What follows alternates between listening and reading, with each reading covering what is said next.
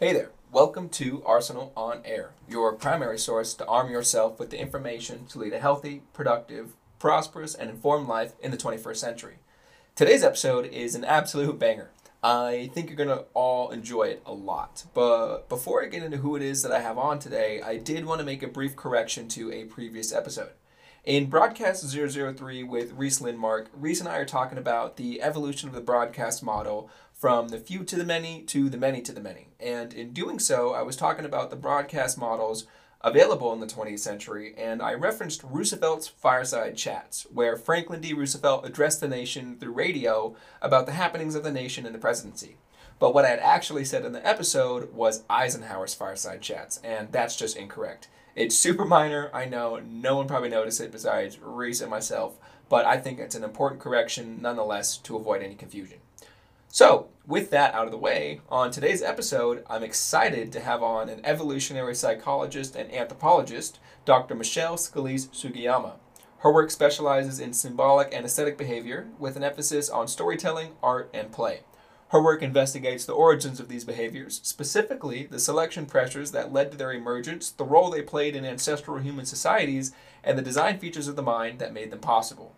We actually get to touch on all aspects of her work, in addition to, and not limited to, what makes human beings different from other animals, what the social intelligence hypothesis is, and how it aided our development, how podcasts might be the new Gutenberg revolution, as well as our new campfires and the ramifications of our newest technology on ourselves and our society.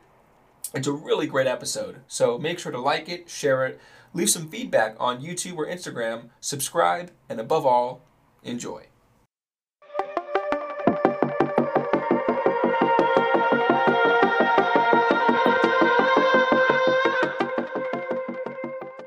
Michelle, welcome to the show. Thank you. Glad to be here. I'm so excited to have you on because uh, basically, I took your class over the summer and I thought it was really insightful, especially considering what uh, I wanted to do with this podcast in its beginning stages was kind of outline for us where we are in the information age because I think it's kind of overwhelming with all the stuff that we're introduced to and give taking your class it really gave me some perspective to that.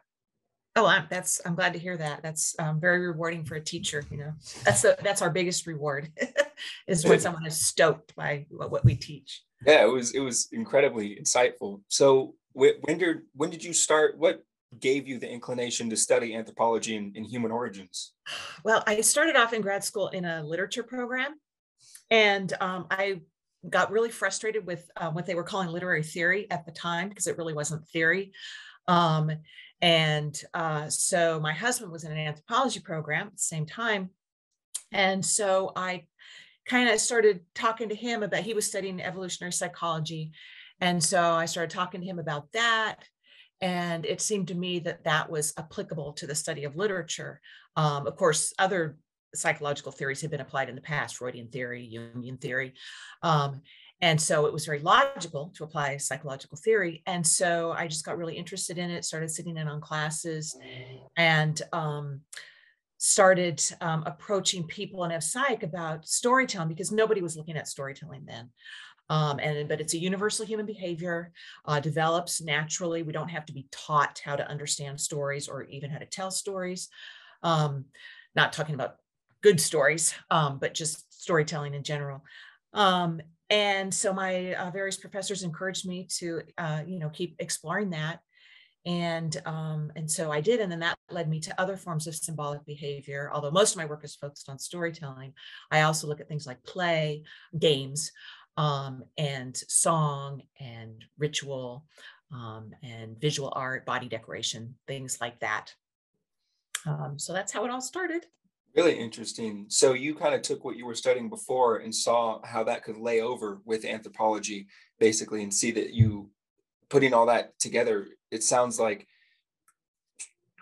analyzing sto- storytelling wasn't really that big when you started. So um, well, not from an evolutionary perspective right, or okay. a scientific biological perspective. No, it was actually anathema. People, I had people reacted against it. It took me forever to put together a dissertation committee um, because people were really hostile um, to evolutionary theory, to biology, biological approaches. They, they um, there's this view in the humanities that um, scientific study is reductionistic. Um, and so, um, so that was kind of a, a rough period, but I persisted. Um, anyways, in, in early, the early days of anthropology, there was a big interest in storytelling, uh, in folklore. Um, and that's one of the things that early anthropologists collected. Thank goodness they, they collected stories. Um, so we have a record of them. Um, and so the, it, it wasn't unprecedented, you know, the study of storytelling in anthropology. It was a very much more friendly um, environment for studying storytelling from an evolutionary perspective. Um, so I kind of defected to anthropology from literature, even though I got my degree in literature. Um, I also simultaneously got training in anthropology and evolutionary psychology. I just happened to be in the right place at the right time. I was at UC Santa Barbara when John Tooby and Leda Cosmides were hired, and they're like the pioneers of evolutionary psychology. And so um, my husband and I were their first grad students, and um, and so I just got really lucky. And um, you know, right away when I talked to John about you know folklore storytelling, he was like, "Oh yeah, that it totally makes sense to study that, you know, from an evolutionary perspective." Um, and he didn't have a whole lot of ideas because they never really thought about it, but he encouraged me and and he gave me some you know some tips. Um, one of the most important things he said to me was, "Think about it in terms of the storyteller and the audience." Um, and it's like oh yeah that's brilliant. You know it's it's an interaction it's an exchange it's it's a social activity right? Um, it takes at least two people for storytelling to happen.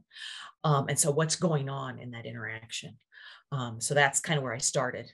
Wow that, that's amazing. So it's it's almost like the, the resistance paid off, you know, and that's almost like an, that's almost an indication that you were on the right path, right? If you're encountering this resistance as to like a new way to analyze that field. Yeah, that, that yeah, that's a good sign, right? If people people don't like what you're doing, maybe you're doing the right thing. yeah, it might be groundbreaking. Yeah. Um, I actually think that's a great segue into uh, you know, what is it that makes human beings special? Like why are we i mean there's a few different things that, that make us different from animals our forebrains and um, a few our ability to make tools but but what is it specifically in, in your work that makes human beings different? Yeah i would say different not special. Um, and of course we're animals like other animals. And so from an evolutionary perspective humans are a species right? We're an animal species. Um, and so the question is what is it what are the capabilities the capacities that distinguish us zoologically from other species.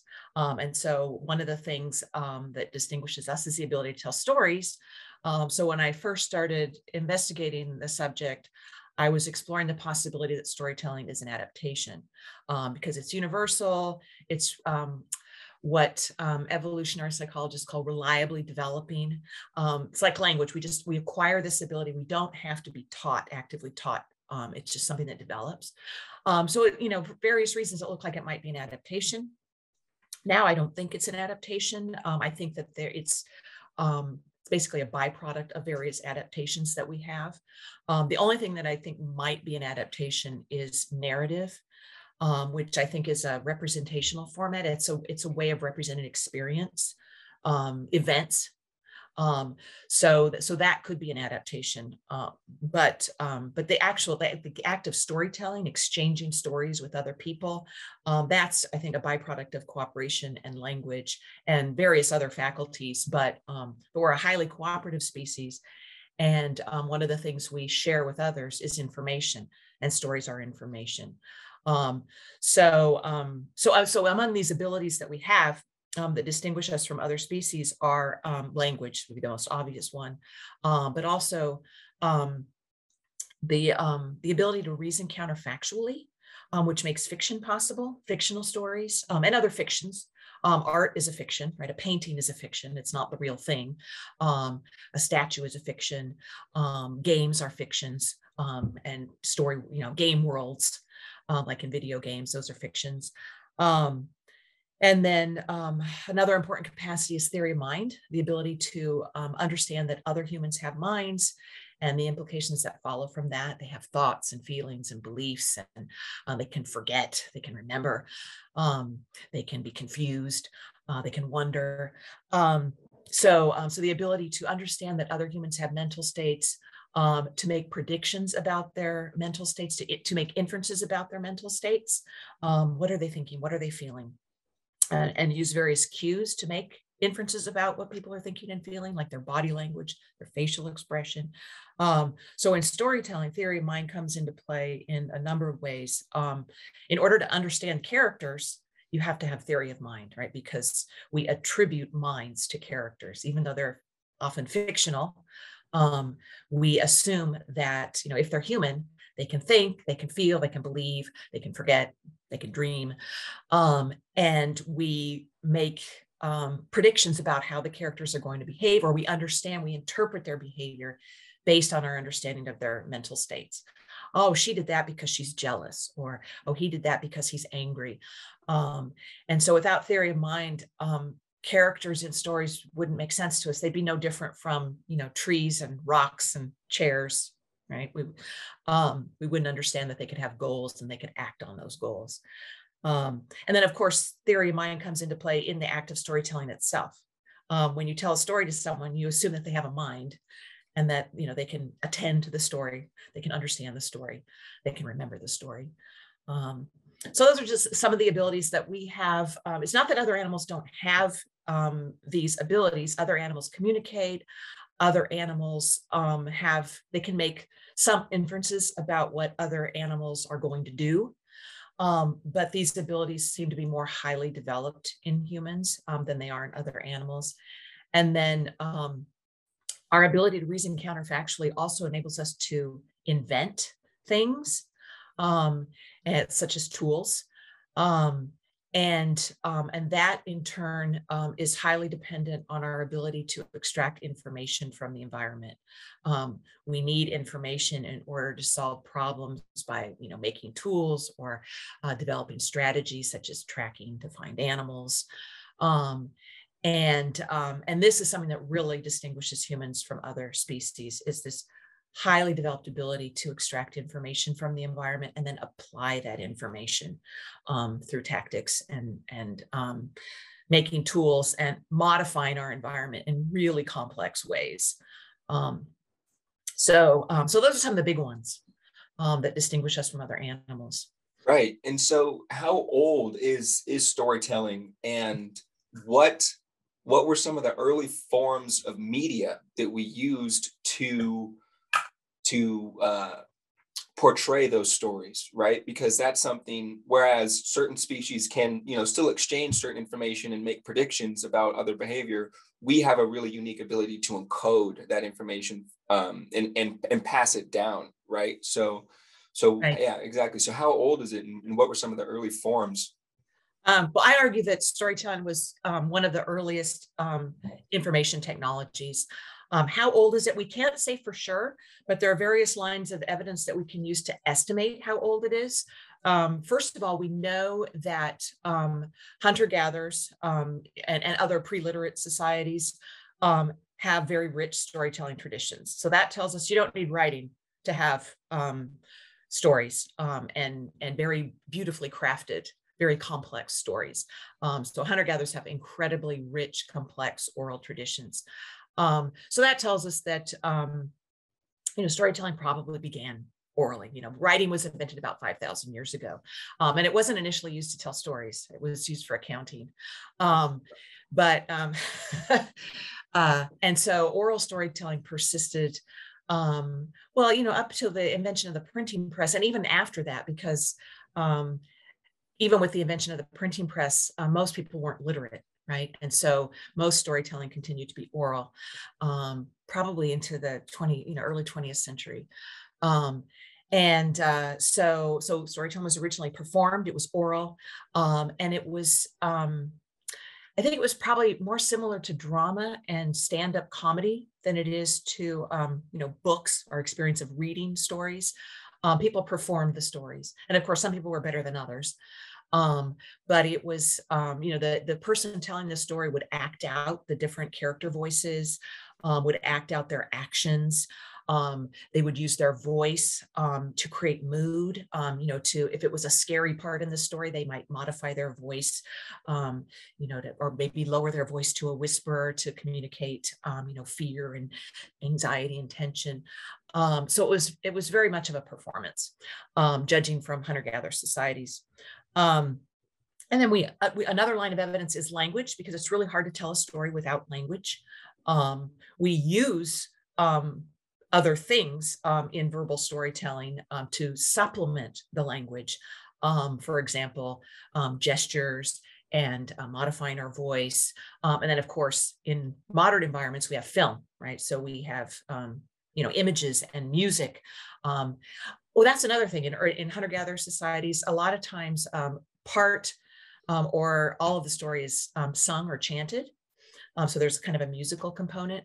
Um, but but language is absolutely integral to communicating the nuances of the story. And so so it's unlikely that there was a whole lot of storytelling before language evolved. And we know that language um, almost certainly evolved before um, humans migrated out of Africa. Um, so, um, and there's evidence dating, you know, that suggests that it began evolving like two million years ago. Um, and uh, not, not it, it, wouldn't have been in its, you know, it wouldn't have been in its full fruition. Um, it would have been rudimentary back then. Um, but anyways, very, very ancient. certainly was present um, in our species before humans migrated, um, you know, to other continents, um, because the logic behind this argument is um, that if it hadn't evolved by then, um, it would have had to evolve independently in, um, you know, multiple human groups scattered around the world, and the chances of that happening are basically zero. Um, so, um, so language. The, when when I say language, I mean the capacity for speech, right? Not modern languages. Um, so, so that suggests that storytelling could have emerged tens of thousands of years ago. Um, and then another line of evidence we have is symbolic behavior, other other forms of symbolic behavior besides language, such as art um, and and music um, and and dance and things like that. Um, and they're the earliest evidence, the earliest really solid evidence of art behavior dates to about seventy five thousand years ago. Um, and this is um, some shell beads um, that were clearly strung on a necklace, and uh, pieces of engraved ochre that were found in Blombos Cave in South Africa. Um, and the various artifacts are dated from about 75,000 to I think like 100 and maybe 120,000 years ago, something like that. Um, but um, so the, the reason these suggest symbolic behavior is that the, the marks on the ochre are very regular and patterned. So that suggests that they communicate something. Um, they mean something. They're not just random, you know, scratches on a on a piece of rock. Um, and then uh, beads are evidence of symbolic behavior because jewelry is often symbolic. It often means something. It communicates information about the person, um, their marital status, or their ethnic affiliation, or um, maybe their religious um, beliefs. Um, so jewelry is often symbolic. Um, so 75,000 years ago. So you put all these different lines of evidence together, and it suggests that storytelling um, is tens of thousands of, of years um, old, um, and it could be much older than that. So it's it's it's really interesting to me because uh, basically, so it's it's very old. It's it's it's as it's it's it's as old as our ability to speak, essentially, right? And then could be, could be. We don't know. Be. Could be. So, so that being said, it's deeply embedded in our in our in our brain and in our psychology to extract information from song, from art, from story, and I find that I find that interesting because you know it's it's much easier to remember a certain sequence of events if it's told in the narrative format or you see it in in artwork versus here's the facts you know like this is like remember this you know you go around that tree over there and you'll find where the herds are right but and if it's like if you apply a story around it, it's going to be much easier to remember that. And that that's that's essentially an outcome of having done this. That's potentially an outcome for having done this for so long, right? Yeah, I don't know. I I think one of the things that storytelling does, what makes it more memorable than you know, as you were saying, just straight facts. I mean, there are studies that show that actually that um, psychological studies that show that humans remember information much better when it's presented in a narrative format than in a textbook format or like a list format.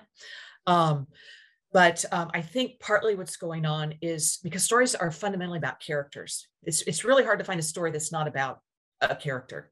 Um, even if it's not a human, it's um, if it say it's an animal or you know a, a, tree or the sun or the moon, um, it's typically anthropomorphized. anthropom anthropomorphized.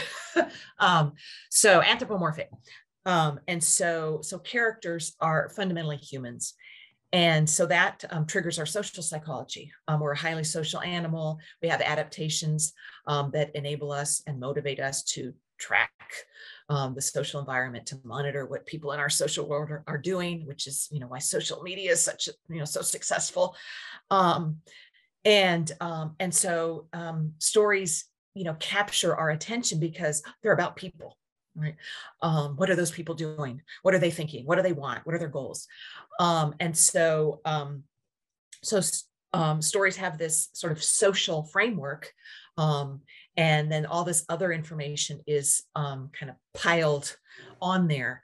Um, and if you can remember what you know what the characters if you remember the basic storyline oh yeah there was this person and they did this and this happened blah, blah, blah, then that's a way of retrieving the other information that's um, attached to the story like oh where the buffalo are or um, you know how to predict when you know a snowstorm is coming or whatever it is yeah Right. So so stories are um, clearly, like you said earlier, it takes two to tell a story. So it's a deeply social uh, mechanism that we've been using for a long time.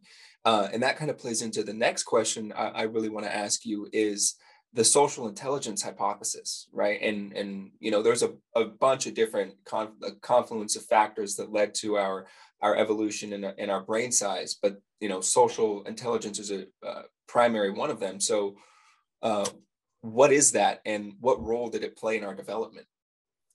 Um, so there are um, two uh, so so I guess to back up, um, so humans, uh, the human brain or hominid hominin brain um, has expanded um, radically over the last um, well four three and a half million years, um, and um, and so this is kind of a biological puzzle. Why why did our brain expand in size and how how how did that happen?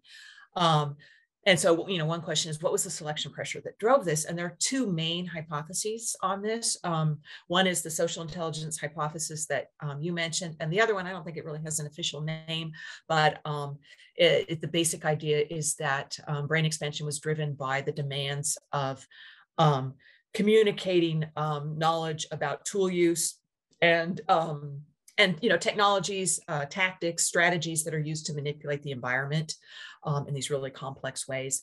Um, i think it's both of these things because humans are a highly social animal and we're also um, a very um, technology using animal. And so uh, it seems to me that and, and both of these things demand a lot of processing capacity.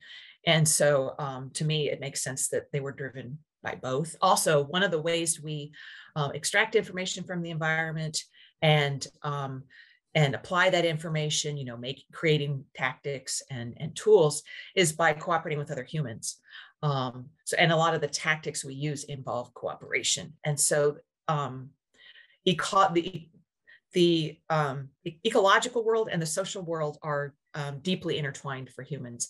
But anyways, getting back to the social um, intelligence hypothesis. So the basic idea here is um, that um, human brain expansion was driven by the size of the groups humans live in um, and the number of relationships that they have to track. Um, so Dunbar is the one who came up, Robin Dunbar is the one who came up with this hypothesis. And um, the big test he did of it was a comparison of relative primate brain size. Uh, so brain size compared to the size of the groups they live in. And I forget how many species he looked at. I think it was something like 30. Um, and this was, I think, back in the 90s that he did this research, um, maybe the 80s. Um, but, anyways, what he found is that there was a correlation between relative brain size, so the size of the animal's brain relative to its body, and the size of the groups uh, that that animal lived in. Um, and um, he, um, based on his research, he inferred that humans, for most of their evolution, lived in groups of about 150 people, or actually not more accurately, their social network consisted of about 150 people. Um, so they weren't actually living in groups of 150 people, but they would know 150 people. So there might be 30 people in their group, their band, but then they would know people in neighboring bands. Um, and even pe- maybe people from other tribes. Um, and so they would maintain relationships of about about 150 relationships. It's called Dunbar's number. Um, so um, uh anyways um I'm, so what was the rest of your question about the social intelligence hypothesis? Well i was yeah i was just curious uh the so that's you kind of answered a little bit just the role it played in our development. Yeah. Right? So as far as as far as being able to uh, track all of those different relationships, not only between you know me and another person, but that person and the other person that I know, and then how they relate to each other, and all of that basically just led to us having to uh, Uh, develop a bigger brain capacity to keep track of all of those relationships. And I just find that I find that that to me that's a really interesting hypothesis as compared to some of the other ones, just because of where we find ourselves today with social media. And so it's curious to me as are we are we offloading our capacity to keep track of relationships to technology or is technology uh, and all of the new relationships that we have to track with the hundreds if not thousands if not tens of thousands of people that we see through media is that do you do you think that that might be contributing to uh, different ways our brain might be developing now or is it it or not essentially um well, I think it's certainly having psychological effects. Um, right. I don't know if um, you know evolution of the evolution of complex cognitive capacities takes you know thousands of generations. So I I it can't really say how this is you know affecting us right now um, right. in terms of evolution. Um, but um, but clearly we're not designed to track um, you know probably not designed to track more than 150 or so relationships um, in a really meaningful, detailed way. Right. Um, and um, probably not designed to take in the amount of information that modern media um, make available to us. And um, and you know we've seen you know that social media is having negative effects um, you know on mental health. Certainly. And but but paradoxically, you know, part of the, the appeal of social media is um, this need to track our social environment because we're a highly cooperative species. We depend on cooperative relationships with others um, in order to survive. Um, so in hunter-gatherer environments, it was absolutely critical because if you got sick or injured, you wouldn't be able to go out and get food. And so you would depend on others to, um, you know, provide you with food and water while you were healing. Um, and um, and of course um, we we depended on others for you know rearing our children um, very hard to rear a child in a hunter gatherer context um, as a single parent. Um, so um, so humans have evolved um, alloparenting where lots of people help raise the child you know grandparents aunts and uncles older siblings and um, and so we really depended on other people for survival and so that meant we had we had to track how does this person feel about me? Do they want to cooperate with me? Do they like me? Um, and what's their relationship with those other people? Are they more likely to help that other person than me? Um, or um, you know do their goals conflict with mine? Um, are they forming a political alliance you know that could cause me harm? Um, and so on and so on so, um, so social media are a very effective, very efficient way of keeping track of what your, um, you know, what your partners, what your, um, you know, your friends, your family are up to. Um, and um, so hence the appeal. But um, the downside, of course, is um, uh, we get bar- bartered with so much information. Um, it's hard to process it all and interpret it all. And um, it's somewhat overwhelming. Um, and then also, um, you're continually seeing, you know, all the fun, wonderful things other people are doing that you're not doing. FOMO, right? As people tend to only post the happy things. yeah. And so it gives you a false picture of um, of your um, your cooperative partners, and um, and that can have a negative effect on your on your psychological health.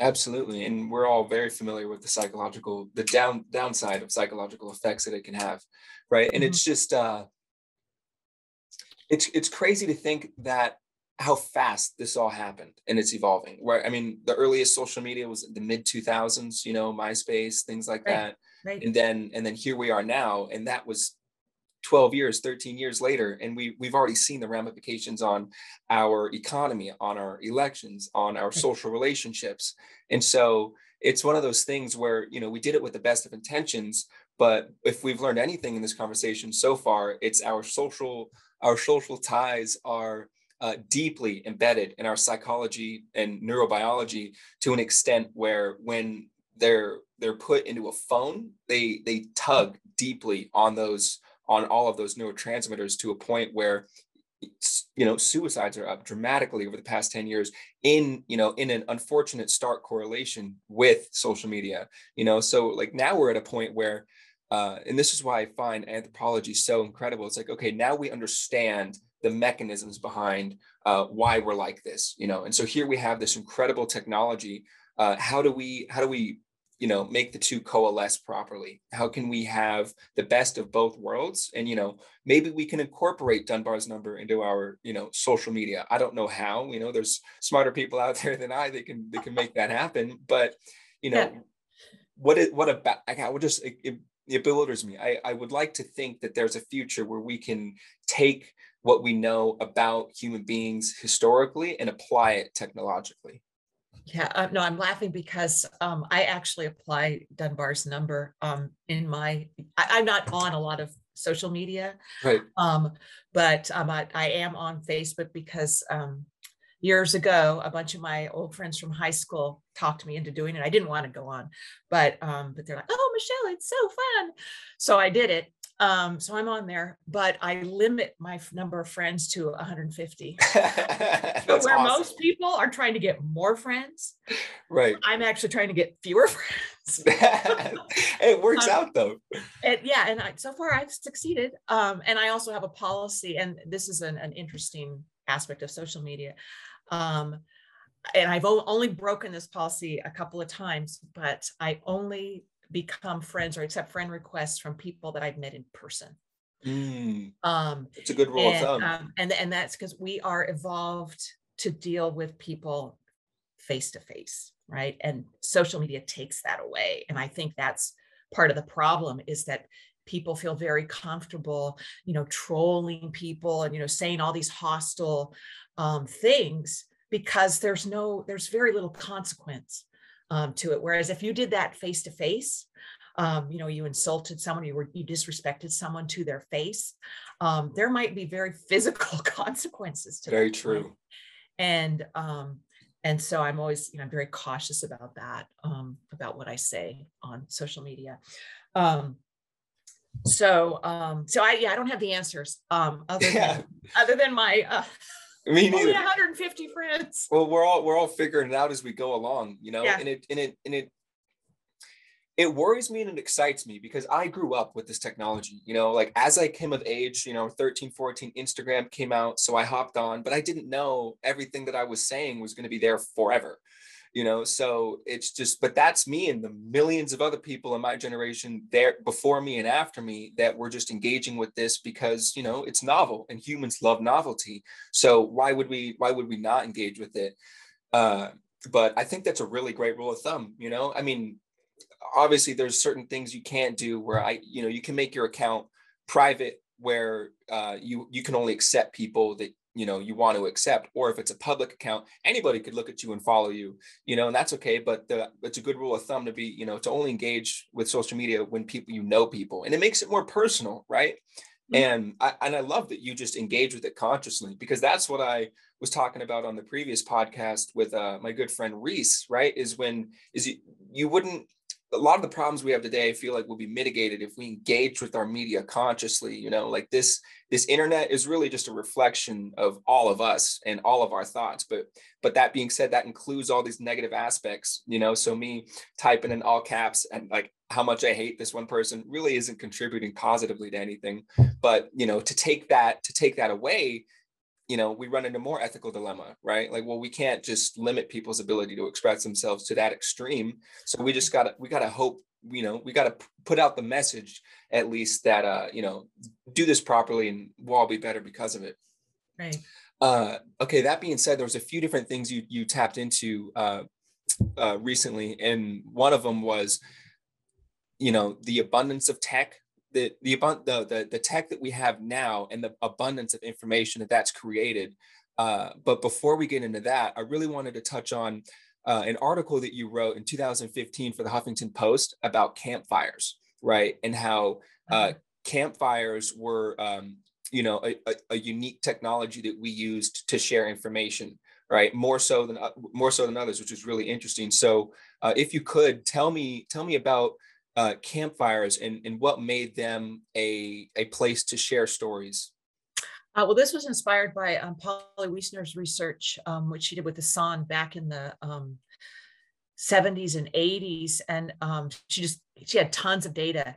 And um, among the data she collected was um, what do people what do people talk about during the daytime versus what do they talk about in the nighttime?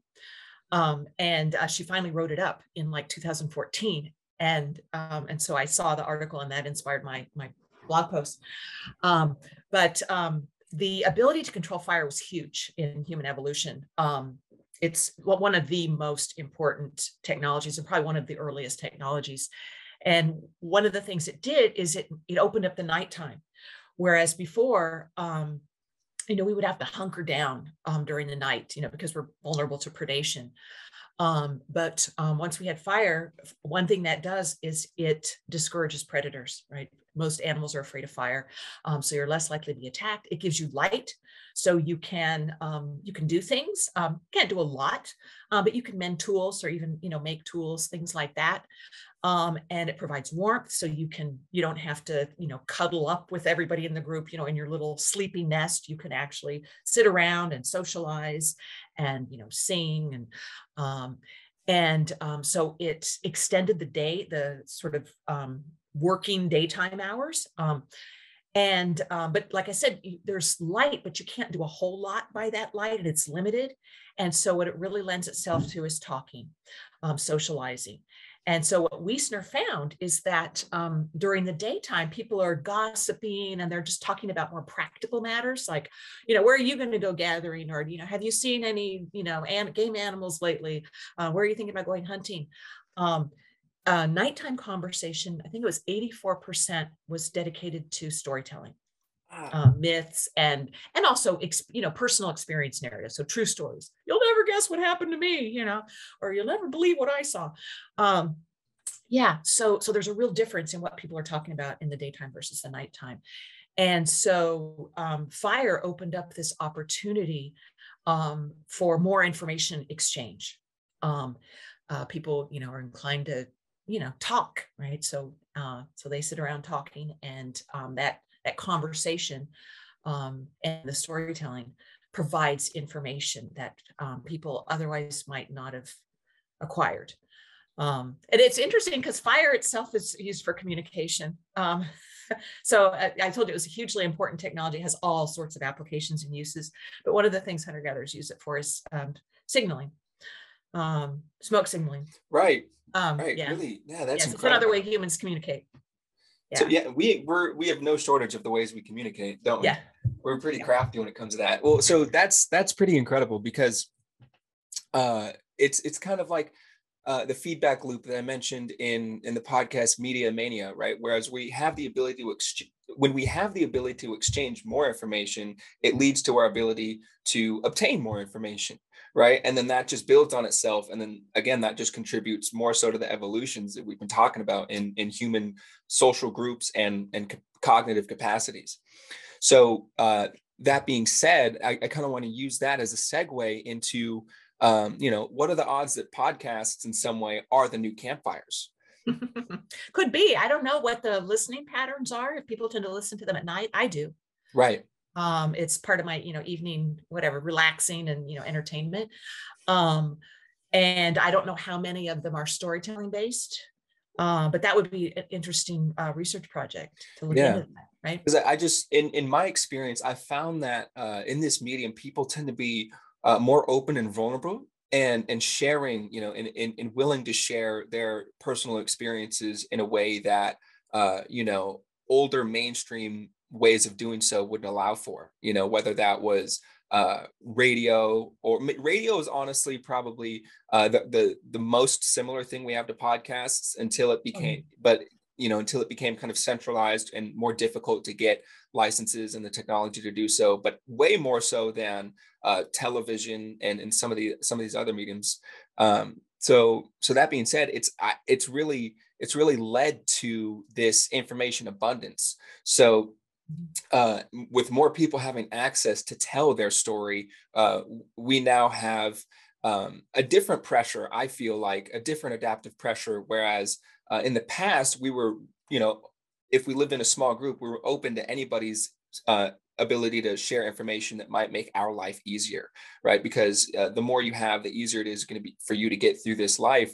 That being said we face it feels like we face the opposite problem now where we have too much information. So now we kind of have to select we have to select for uh, what what's important out of all of that. We have, if that if that makes sense. Yeah though that's hugely uh, difficult um, because yeah, yeah we're just overwhelmed with information. And um, and you know there's just not enough time to um, take it all in. So you have to decide, and um, and that's hard. I mean, you can sort of follow your interests. Like I listen to a lot of history podcasts because I'm a total history nerd, but um, but um, but yeah, it's it's it's frustrating too because um, you know you'd like to listen to you know lots of different things, but there's just not enough time in the day or in a lifetime. Um, so um, yeah, I don't. Uh, I don't know what to. Uh, to yeah, say about that. It, Just follow your interests, I guess. Follow yeah. your list. Well, um, and and hope that you can engage with uh, you know, the algorithms, right? Like which with whatever platform you do in a yeah. way that would provide you with with the good information. Because we're, I mean, I'm sure you're you and I are all too familiar with how you can get caught in the echo chambers of of thought, and we can fall prey to the biases that have been encoded into our being for the past, you know, millennia that benefited us in the past, but now do the opposite to us today. You know, our negativity bias. So when we engage with this media negatively, uh, because we want to see, oh, you know, that car crash that happened. Well, that's you know, that's not re- necessarily beneficial, but it plays into our natural instincts. Um, uh, that being said, uh, I again on the idea of podcasts, you know, um, and especially what you were talking about about how you know oral tradition is the oldest tradition that we have in exchange information.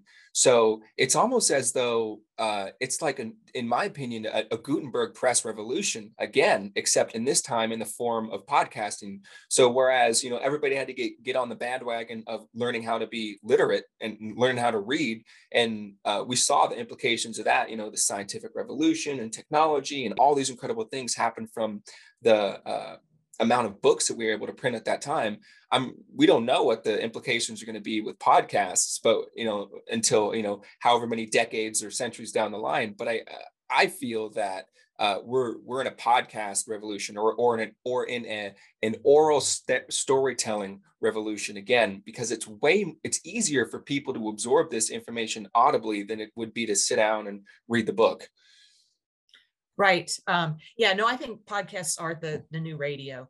Um, and I'm a huge radio fan. Um, and I think it taps into that, you know, sitting around the fire at night, listening to people talk.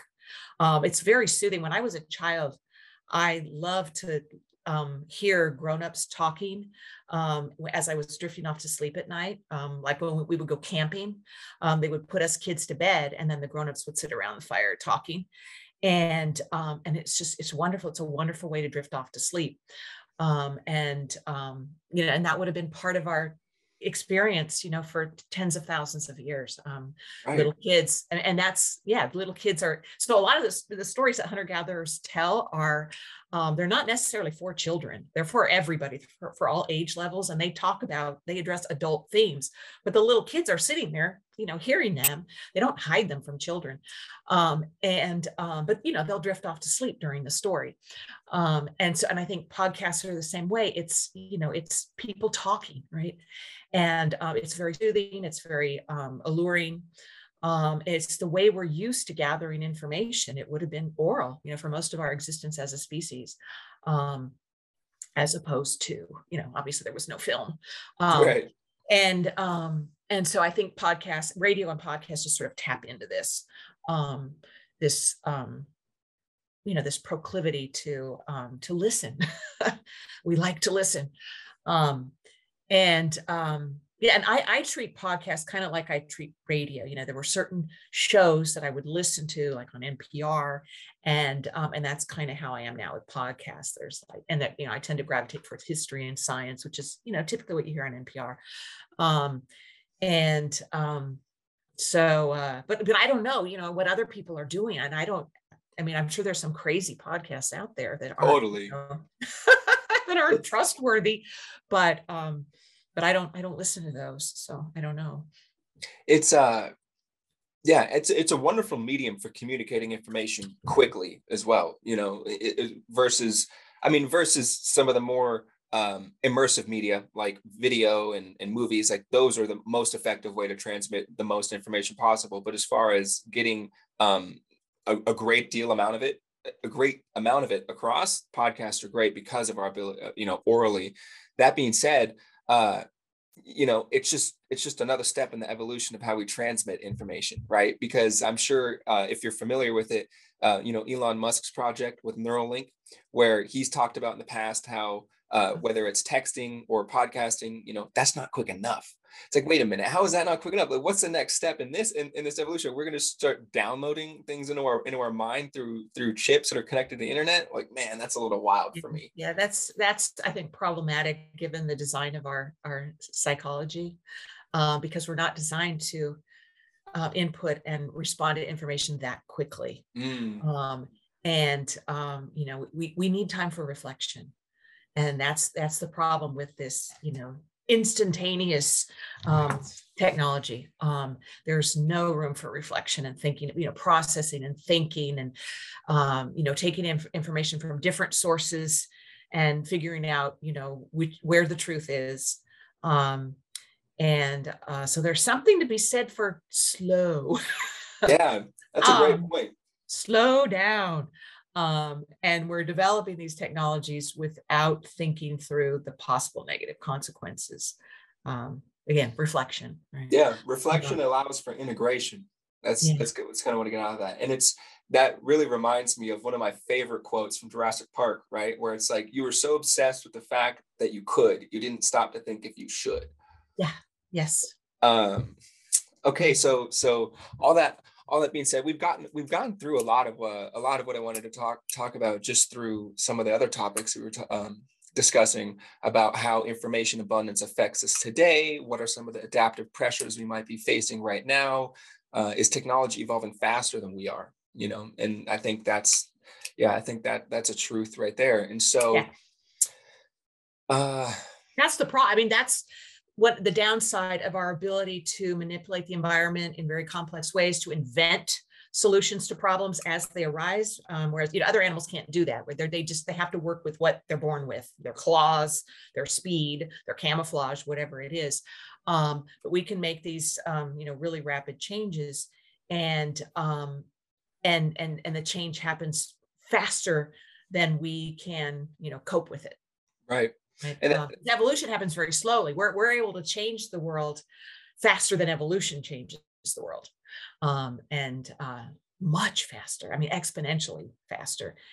And um, so we're having to deal with changes, um, really lots of change and really rapid change um, in modern environments that we didn't have to deal with in the environments in which we evolved, right? Where change was slower and evolution's really good at what it does you know you know and and i human beings are uh, infinitely fallible. So it worries me to, to that extent right? Because right. it's just that kind of comes back to this idea that um, i brought up we we brought up in in a previous conversation of the idea of transhumanism right? Where human beings now think that uh, we're smarter than evolution and nature to the extent that we can take our evolution into our own hands. And that kind of comes back to the idea of neuralink you know and uh and and CRISPR. just yeah a crispr right? You know gene therapy um, mm-hmm. and being able to transcend our our human body. You know we don't need this thing anymore. We got to feed it organic material and, and all this stuff. It's like well wait a minute. Like why why don't we just we have this this incredible ability to mold our environment. So I would hope that um, again, knowing what we know about human history and and human biology from an anthropological perspective, like we would be able to make our modern environment suit that properly with the technology uh, that we have today, but not you know not go haywire with it. Yeah. I would hope. Um, yeah, that's the problem, isn't it? um, okay. In a nutshell. Yeah, and the uh, okay, so kind of rewinding here uh, a little bit back to the information abundance and uh, you know the myths that we told over the millennia to get us to this point. you know living in a small band it's much easier to tell a collective myth that brings everybody together you know this is what happened uh, in the past and this is why we're here and this is where we're going a- after death and all that um, but as we've all gotten more access to media to express ourselves all of those myths that brought us together have just disintegrated right? Whether that was um, religion or spirituality or uh, you know origin stories whatever it was um, in our own isolated groups across the planet we had myths that brought us together. But as we've become more interconnected and we've had more ways to express ourselves all of that's fallen apart and so the question uh, i have for you is you know what myths could we tell today that might bring us together and you know is anthropology one of them um well, I I think um, yeah. So I think you you nailed it. You know, hit the nail on the head that um, this explosion in media um, has had the paradoxical effect of polarizing us, of, of compartmentalizing. Right there's we, we've broken down into all these different interest groups, and uh, and I think it actually started with cable television mm-hmm. um, when there was this explosion of different TV, you know, niche TV channels. Right for you know, there's the you know, for the channel for people who like flowers and the channel for people who like basketball and the, you know what i mean it's just it's very specialized and so that breaks us up into these little groups um, instead of um, us all you know ha- learning the same information and the same stories where um, we're uh, we're polarized right um, and compartmentalized and um, I don't know. I mean, with 8 billion people on the planet, I don't know if there is, you know, something that can unite us. Um, but but I think that one one of the one way that anthropology, um, particularly the study of hunter gatherers, could help us is um, by there's a very common um, worldview across hunter gatherer societies. Um, they tend to and you know not to essentialize but um, but they tend to look at the the world the environment differently than um, we do in modern industrialized societies um, they first of all they don't look at it and say oh we, we're going to change this they see it as being pretty good the way it is um, and um, you know, there's all these resources out there um, that have been provided for us, right? And it's just it's our place to manage them, right? To not destroy them. Um, and um, and the idea isn't to get more, um, to get lots of stuff. it's to be uh, to use just what you need. be happy, you know, be grateful for what you have. And so I think you know that's a useful lesson we could learn um, you know through anthropology um, is this um, hunter-gatherer view of of the environment. Um, and um, so but i don't know you know if you can sell that to 8 billion people um, uh, but uh, yeah yeah it's yeah that's I, I, like that though, right? Where it, instead of looking as at the environment as something to exploit for more material gain, we can look at it. It's like, wait a minute, why don't we adapt ourselves to to it more and flow with it, right? Because nature has an incredible flow with energy and uh, and matter in a way that we can't replicate. You know, that we want to replicate, but we have a really difficult time doing so. Right. Right. So, I mean, that comes back to the idea of technology again, right? Like technology is not all bad, as much as bad as it has made us today. You know, maybe we can use some of these, you know, super intelligent AI to, you know, potentially, uh, you know, manipulate our environment to better flow with nature. Um, Michelle, you're you're incredible. You're brilliant. You're well educated, and I I've, I've loved talking to you. What, uh, where are, are there any resources that you might have made or places uh, people can go to check out any more of your work? Yeah, so I have this um, website. It's an um, open educational resource called Talking Stories. Um, it's an encyclopedia of traditional ecological knowledge. And um, like I said, it's it's open access. It's you know it's a website. Anybody in the world with a, device and uh, an, an, internet connection can access it. Um, and that's the idea: is to um, to make um, hunter gatherer um, ecological knowledge and um, and worldview um, available to the whole world um, and um, to, uh, to, to enable educators and researchers to access this knowledge so for educators the, the site provides uh, links to resources you know articles books uh, films um, that they could incorporate into their courses, um, whether it's a literature course, an environmental studies class, a world geography class, a biology class. Um, so the basic idea behind the website is, as I said, it's an encyclopedia of traditional ecological knowledge. And um, each entry in the encyclopedia is a hunter-gatherer story. Um, and I have stories from lots of different cultures. Um, and the entry um, features the story and then um, uh, an explication of the ecological knowledge that's encoded in the story. And then um, it also features a brief ethnographic sketch of the culture that the story comes from and uh, the place where they lived um, to show how the ecological knowledge was used um, in their in their society um, and in their environment. and so the, the site basically shows how art and science are related, how um, in hunter gatherer societies, stories and other forms of symbolic behavior were used to encode traditional ecological knowledge. As I was saying earlier, this is, you know, one of the earliest information technologies. So these were oral cultures, they had to store their knowledge somewhere.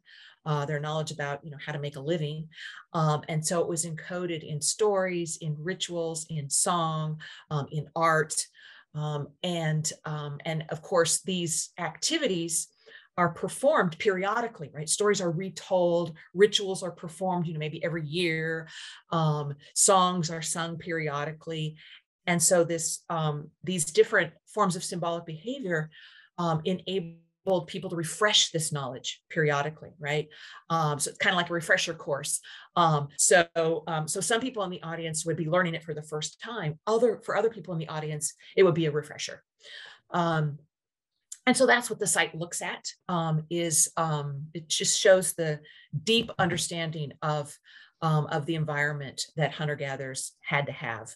Um, and um, it um, it shows their just incredibly profound understanding of ecological relationships um, and natural history, um, and shows how this knowledge was transmitted through storytelling um, and, and other things like games. Games were really important um, in hunter gatherer societies for learning skills, particularly physical skills, um, and developing stamina and um, you know the things that you need to make a living by hunting and gathering.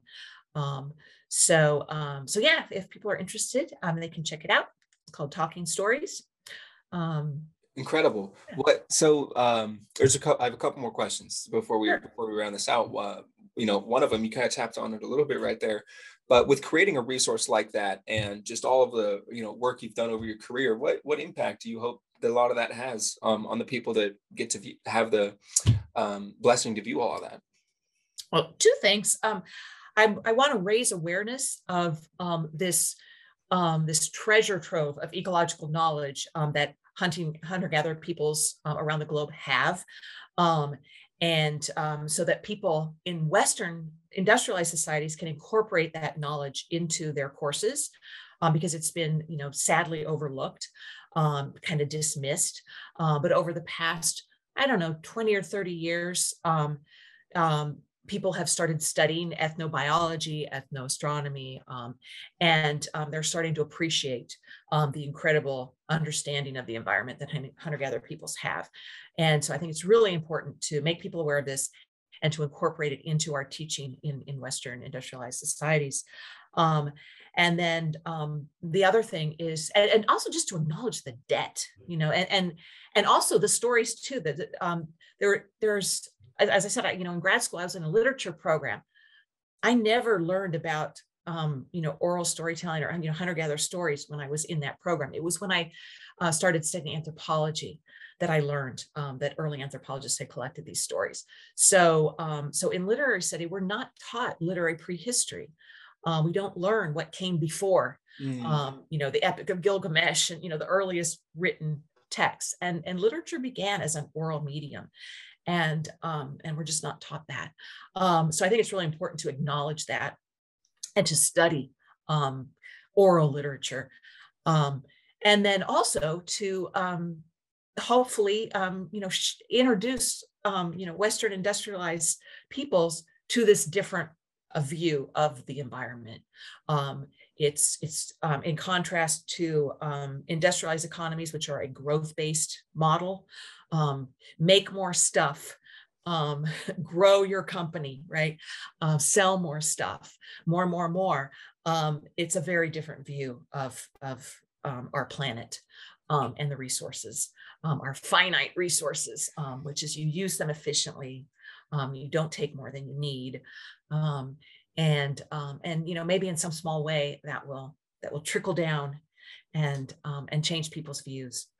I believe it will. I believe it will. And I, I think I, there's so well said on so many points on, on all of that. And I think we definitely owe um, a debt to ourselves and to our species, you know, to understand where it is that this all came from, you know, instead of just eyes forward all the time, you know, so we get back into these loops of like we talked about social media and how bad that ended up being and how bad it could be. You know maybe if we reflect a little bit on where we came from and how we use all that properly it'll give us a better perspective for going forward.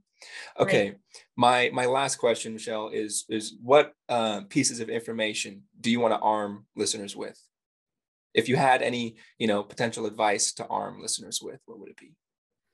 Oh wow that's a big one. Um, well, actually, I, I, think what I would suggest is a thought experiment um, to just sort of get across um, how dependent we are on nature, on you know the the this, the resources uh, that this planet um, contains. Um, this is an experiment um, that I can't a physical. I couldn't do this as a physical experiment because it would be unethical. Um, but but imagine that you're plunked down in the middle of the wilderness, you know, the Arctic, the, the Amazon, wherever it is, with nothing but the clothes on your back. Um, and if you have your phone, doesn't matter because you know there's no connection, so it's useless. Um, and um, and so you're you're days or weeks away from civilization. So even if you manage to get out, you have to survive for you know several weeks as you're doing that, right? Okay, so what are the problems you're going to encounter? Okay, well, first of all, you need to keep warm right? To, you need to avoid freezing to death or, you know, hypothermia. Even in the Amazon, it gets cold enough for people to die of hypothermia. Um, so you need to know how to make fire. Do you, do you know how to make fire?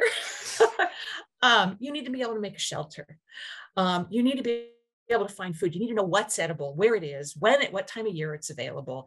Um, you need to know, um, you know, how to predict the weather, right? How to know when bad weather is coming, when if it's going to flood, um, if you're going to get caught in a blizzard, depending on you know what environment you're in. Um, so there's a huge amount of knowledge that it takes um, to make a living, you know, off the land. And but ultimately, that is, you know, how we make our living, right? We're tied to that and just to think in those really basic terms, I think um, puts the finite nature of our planet in in very you know vivid visceral perspective. Um, it's you know these resources can run out. Um, and um, and these resources are what stand between us and you know us staying alive and us dying right? Yeah um, and so um, I know it's it's kind of gloomy, but but that's what I would um, uh, what I would you know encourage people to reflect upon. Gloomy or not, we need the perspective. We need the perspective yeah. on what we don't know about how to survive without technology and our over reliance on technology. And I think I think that thought experiment is a great thing because you know most people will have uh, some, you know a, a piece of advice, but that you know that enforces people to think. So I really like that one. Well, Michelle, thank you so much. This has been amazing. Oh, thanks for having me. It's been fun. Of course, of course. I'm looking forward to the next one, whatever that might be.